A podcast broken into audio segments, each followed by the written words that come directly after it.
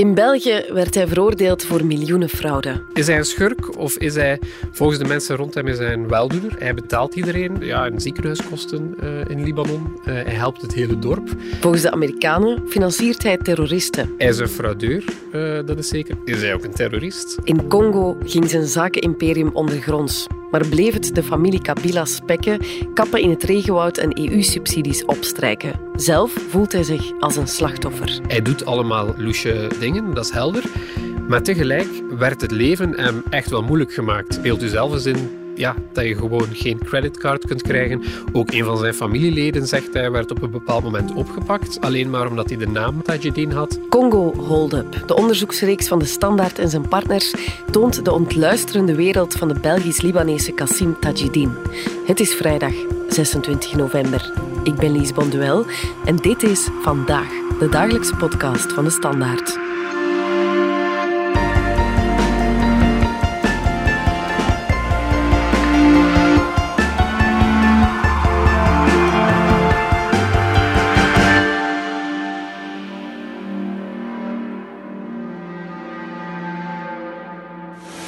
Qasem Tajuddin is back home. The Lebanese businessman charged by a U.S. court for financing the Iranian backed Lebanese group Hezbollah was released from prison on compassionate grounds. Tajuddin landed in Beirut. 8 juli 2020. Eindelijk thuis. Na drie jaar in Amerikaanse gevangeniscellen wacht Qassim Tajuddin een uitbarsting van vreugde bij zijn terugkeer naar Libanon. In zijn Zuid-Libanese geboortedorp wordt de 65-jarige Belgisch-Libanese zakenman rondgereden in een zwarte Mercedes SUV met zijn hoofd door het open dak. Videobeelden tonen hoe talloze mannen Tajidin escorteren met auto's, scooters en crossmotoren. Dikke drommen mensen dragen spandoeken met het portret van de minzaam lachende man met de bril en omringen hem, terwijl het geluid van exploderende voetzoekers het getoeter van zijn autokolonne doorklieft. Als hij het terrein rond een enorm neoclassicistisch gebouw opwandelt, bestrooien dorpelingen hem met rijst en bloemblaadjes. De oprijlaan is rood van het schapenbloed, vers geslacht ter ere van Kassim Tajidin. Ja, Kassim Tajedin is een man eh, met een brilletje, maar die er best guitig uitziet voor zijn leeftijd. Ook nog steeds een eh, heel gezonde haardos. En eh, ja, op de foto's die we van hem gezien hebben, dat zijn er niet eindeloos veel, maar lijkt hij altijd een, een beetje te lachen. Lijkt hij zich te amuseren in ieder geval. Hij ziet er heel sympathiek uit, maar ja, voor de Belgische justitie, ja, die kijkt toch wel anders naar hem. hier is hij veroordeeld voor miljoenenfraude in der tijd in Antwerpen. En de Amerikanen die zeggen Tajedim financiert terroristen. Hij, um, ja, hij ziet er uh, sympathiek uit, maar tegelijk heeft hij wel het een en ander op zijn uh, kerfstok. November 2021. We zitten in de podcaststudio met buitenlandsjournalist Roland Termote, die vandaag het verhaal van de Tajedins uitbrengt. Het kadert in de onderzoeksreeks Congo Hold Up, die de miljardenfraude van ex-president Joseph Kabila in detail blootlegt. Ja, dat klopt. Samen met Casper en uh, Nicolas zijn we hier al uh, toch wel een aantal weken, of eerder een aantal maanden mee bezig geweest. En de laatste weken brengen we ook die verhalen. Soms was het uh, best stresserend, maar je zegt een, een, een, een, wereld binnen, echt zo'n konijnenpijp met mensen die je niet kent. Ook collega's ter plekke. We hadden um, een collega die in Libanon zat en terwijl wij bezig waren met, met Hezbollah, moest zij in haar appartement weg gaan zitten van het raam omdat er geschoten werd in de straten door de jongens van Hezbollah. Dus ja, het, is het, het, het komt allemaal heel dichtbij. Onze collega Casper, die is daar ook op bezoek geweest in, uh, in Congo. Die heeft het allemaal van, van dichtbij kunnen opsnuiven. Ik moet zeggen, dat is een, ja, dat is een absurde ervaring. Want je, je komt daar uit de drukte van Kinshasa, waar de armoede en de overbevolking overweldigend zijn. Ja. verkeer dat monsterlijk files. En plotseling rij je over fantastische wegen waar uh, straatverlichting is, waar uh, het gras hier en daar is afgedaan, waar, uh, ja. waar een soort rust over u valt. Want zover als je kan kijken zie je alleen maar natuur. En zover als je kan kijken is het allemaal van Kabila. En eerst, eerst hebben we ingezoomd op de bank van de Kabilas. Dat is een bank die gecontroleerd werd door familieleden van de ex-president Joseph Kabila. Daar werd geld versluist op alle mogelijke manieren. En dat maakte die bank ook aantrekkelijk voor buitenlandse families die iets te verbergen hadden. Misschien vraag je je dan af, hoe past een Belgisch-Libanese zakenman in dat Congolese plaatje? Wel, dat is wat ik hier vandaag kom zeggen. Ja, en laten we beginnen bij het begin. Wie is Tajidin? Waar komt hij vandaan?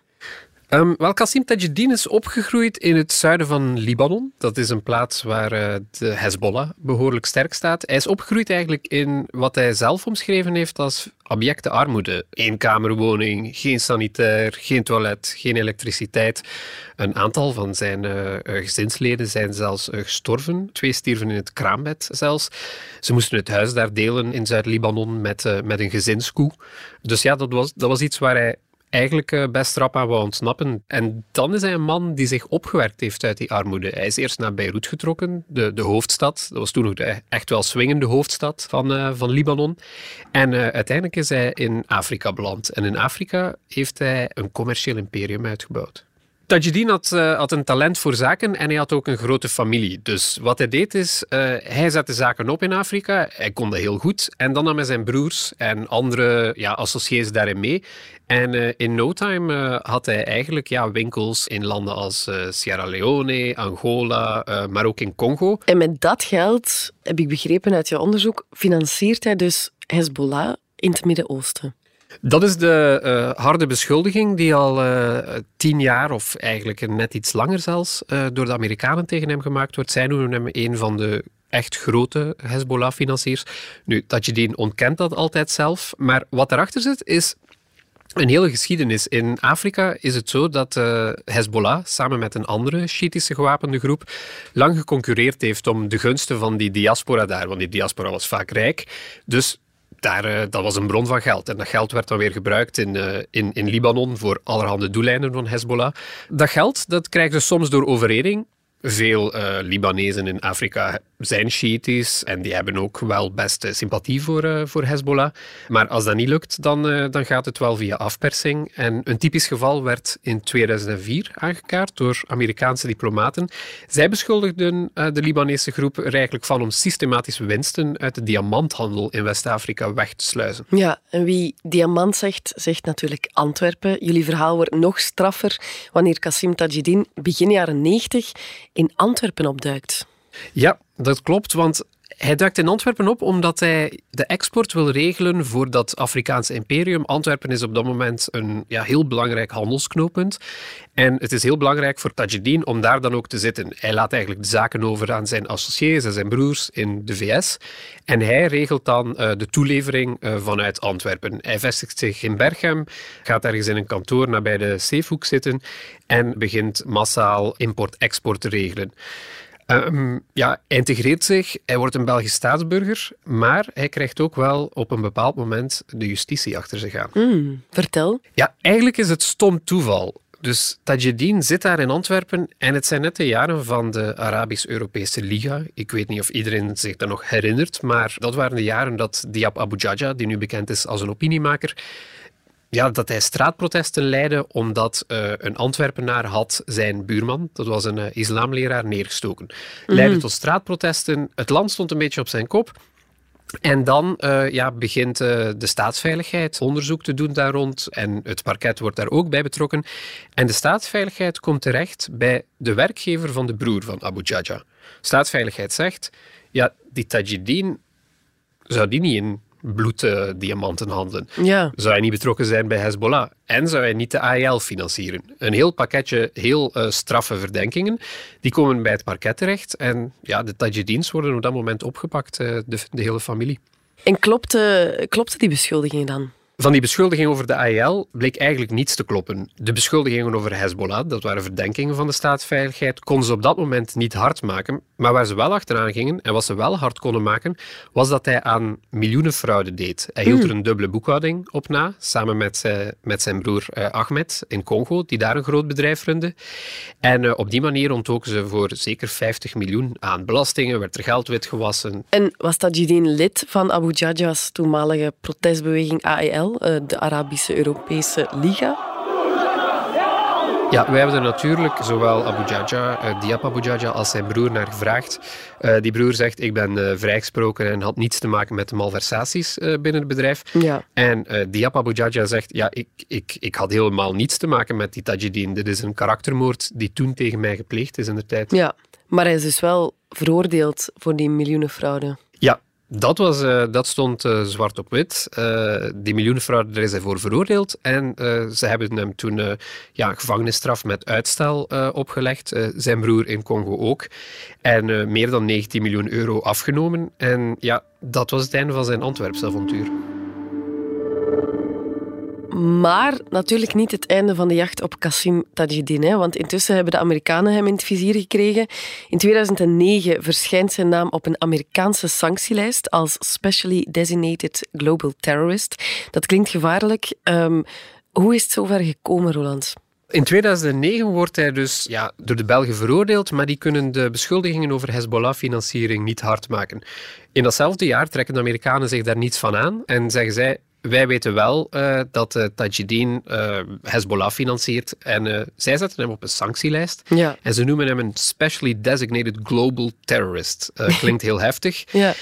Um, hij werd er eigenlijk van beschuldigd om dekmantelbedrijven voor Hezbollah te runnen in Afrika. En op die manier tientallen miljoenen dollars te leveren aan de groep in Libanon. En, en waren die beschuldigingen, klopte die? Wel, het, het mooie hieraan is dat als de VS u ergens van uh, beschuldigt uh, of op die sanctielijst zet eerder, dan hoeven zij niets te bewijzen. Zij hebben hun inlichtingendiensten, uh, die, die doen hun werk achter de schermen. Zij gooien iemand op de sanctielijst en dan, als je vraagt, en dat hebben we ook gedaan, wat heeft hij precies uitgevreten, ja. dan verwijzen ze gewoon terug naar een persverklaring. Tajdin zegt zelf ik heb helemaal niets gedaan. Maar we weten wel dat bijvoorbeeld een van zijn broers in Libanon de reputatie heeft om vastgoed te bouwen voor Hezbollah. Ja, op de Amerikaanse terroristenlijst staan blijft niet helemaal zonder gevolgen. Hè? Nee, absoluut niet. Je hebt voor, uh, voor iemand als Tajedin, uh, heeft dat eigenlijk ja, uh, een mokerslag betekend voor mm zijn zakenimperium. De Amerikanen gebruiken die sancties sinds, ja, sinds de nasleep van de aanslagen op 9-11 in 2001 om hun vijanden overal ter wereld te raken, want zij hebben macht die zich ver uitstrekt, omdat ze macht hebben over de dollar. Ja. De dollar wordt gebruikt in alle mogelijke import- en exporttransacties, zoals die van Tajidin. De Amerikanen zeggen, waar ter wereld je ook met dollars handelt, als je op de sanctielijst staat, dat mag niet. Als iemand u daarbij helpt, dan gaan we die sanctioneren. Gaan we die grote boetes opleggen. Gevolg, banken willen uh, ja, met geen tang meer aan die transacties komen. Ze sluiten de creditcards af van Tajidin beeld u in, een, een man met een miljardenomzet, met een zaken met een miljardenomzet, die plots geen creditcard meer heeft. Zijn bankrekeningen worden afgesloten. Het wordt hem enorm moeilijk gemaakt en zijn, zijn hele imperium begint te wankelen op die manier. Ja, en wat dan? Wel, ze moeten onder de radar. En uh, ja, dat treft Tajidin en een aantal van zijn associés in de richting van nieuwe fraude en van de machtigste familie van Congo. Ja. Dat zijn de Kabilas.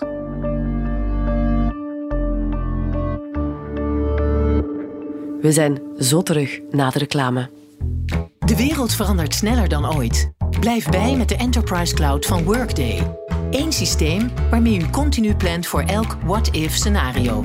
Workday, het finance, HR en planningssysteem voor een veranderende wereld.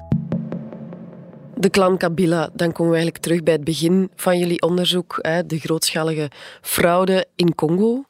Klopt, ja, die, uh, die klan Kabila die controleerde een bank waar, uh, waar eigenlijk heel veel geld wegsluist werd vanuit de Congolese staat. Maar niet alleen dat, die bank was ook aantrekkelijk voor andere mensen die iets te verbergen hadden. Uh, en dat was zeker zo voor een aantal van de bedrijven waarmee, waarmee de Tajidin zaken deden. Ja. Een van die bedrijven is Congo Futur. Congo Futur was het bedrijf dat gerund werd door, door zijn broer Ahmed en waarmee Kassim zelf zaken dreef uh, vanuit uh, Antwerpen. En dat was eigenlijk een soort van, ja, uh, dat was een mastodont van het Congolese bedrijfsleven. Dat, dat was de Deleuze van Congo, maar dat was ook een enorm bouwbedrijf. Dat had winkels, loodsen, kon je overal in het land vinden. En plots zeggen de Amerikanen, ja, dat is ook gewoon een Hezbollah-dekmantel. Dus een van de grootste bedrijven van het land moet plots verdwijnen. -hmm. Maar dankzij de bank van Kabila kon Congo Futur wel blijven bestaan. Ja, die, uh, dat Congo Futur dat begint uh, steeds minder uh, actief te worden, maar tegelijk zie je een heleboel nieuwe bedrijven ontstaan die gelinkt zijn via personeel aan dat bedrijf, die de activiteiten overnemen en die eigenlijk gewoon verder gaan op de ingeslagen weg. En uh, wat die bedrijven uiteindelijk zullen doen, en dat, dat, toont ons onderzoek, is gewoon verder handel blijven drijven met Kassim. Mag niet van de Amerikanen. Ja. En, uh, en dat doen ze allemaal uh, in het verborgene. En dat is wat, wat ons onderzoek blootlegt. Nu, wat ik nog het mafste vond aan jullie onderzoek, ze worden dus geboycott door Amerika, maar ondertussen krijgen ze wel subsidies van Europa. Hoe kan dat in godsnaam? Wel, het werkt zo. Een van die bedrijven die eigenlijk in de voetsporen is getreden van het Congo Futur, uh, ja, en, en die, die hun links ook met, uh, met, met het oude Congo Futur toedekken, is ook gewoon een enorm groot bedrijf dat in uh, Kinshasa uh, Twin Towers aan het optrekken is. Dat zijn eigenlijk de grootste gebouwen van de stad, of, of, of bijna. Um, en ja, alles wat daar gebouwd wordt, uh, gerechtshoven, politieacademies, uh, vaak zijn die gasten daarbij betrokken. Europa stuurt ontwikkelingsgeld naar Congo en ja. Uh, ja. dat verloopt via contractjes. En een deel van die contracten komen terecht bij, bij deze mensen, die dan uiteindelijk weer geld doorstorten achter de schermen naar Tajidin. Dus eigenlijk, Europa weet niet dat het geld langs, uh, langs de ramen toch wegvloeit uh, richting die door de Amerikanen gesanctioneerde uh, man. We hebben daar Europa ook over geconfronteerd. Zij zeggen natuurlijk ook wel, wel, alles met die contracten is oké verlopen en de Amerikanen zijn de Amerikanen. Wij hebben Hezbollah niet onder sancties staan in Europa. Alleen de militaire vleugel en die Tajidin staat daar niet op. Ja, is dat niet naïef van Europa? Ze, wel, ze hadden in ieder geval kunnen weten dat dat bedrijf links had met Congo Futur. Dan is de vraag misschien, uh, kan het hen schelen? Misschien zie je daar een verschil tussen de manier waarop Europa ja, terrorisme benadert en hoe Amerika dat doet. Voor de Amerikanen uh, is Hezbollah wat tegelijk een politieke partij en een gewapende beweging is en uh, in het verleden ook aanslagen heeft gepleegd, ja, dat zijn onversneden terroristen. In the 20 years since Hezbollah's designation as a foreign terrorist organization, we have never taken our focus off of Hezbollah and on the threat it represents to the homeland. Europa probeert daar toch altijd zo'n beetje ja, een meer compromisgerichte houdingen aan te nemen. Mm -hmm. De Amerikanen hebben uh, Kassim Tajidin nu wel vrijgelaten. Hoe is het momenteel met hem? Ja, wel, ze hebben hem opgepakt en vrijgelaten. Ze hebben hem opgepakt omdat ze er op een bepaald moment achtergekomen zijn dat hij via dekmantels eh, die sancties eh, tegen hem aan het ontlopen was.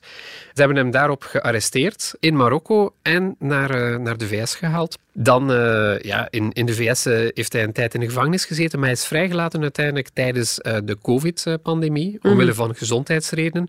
Alhoewel dat ook daar veel schimmige verhalen rond zijn.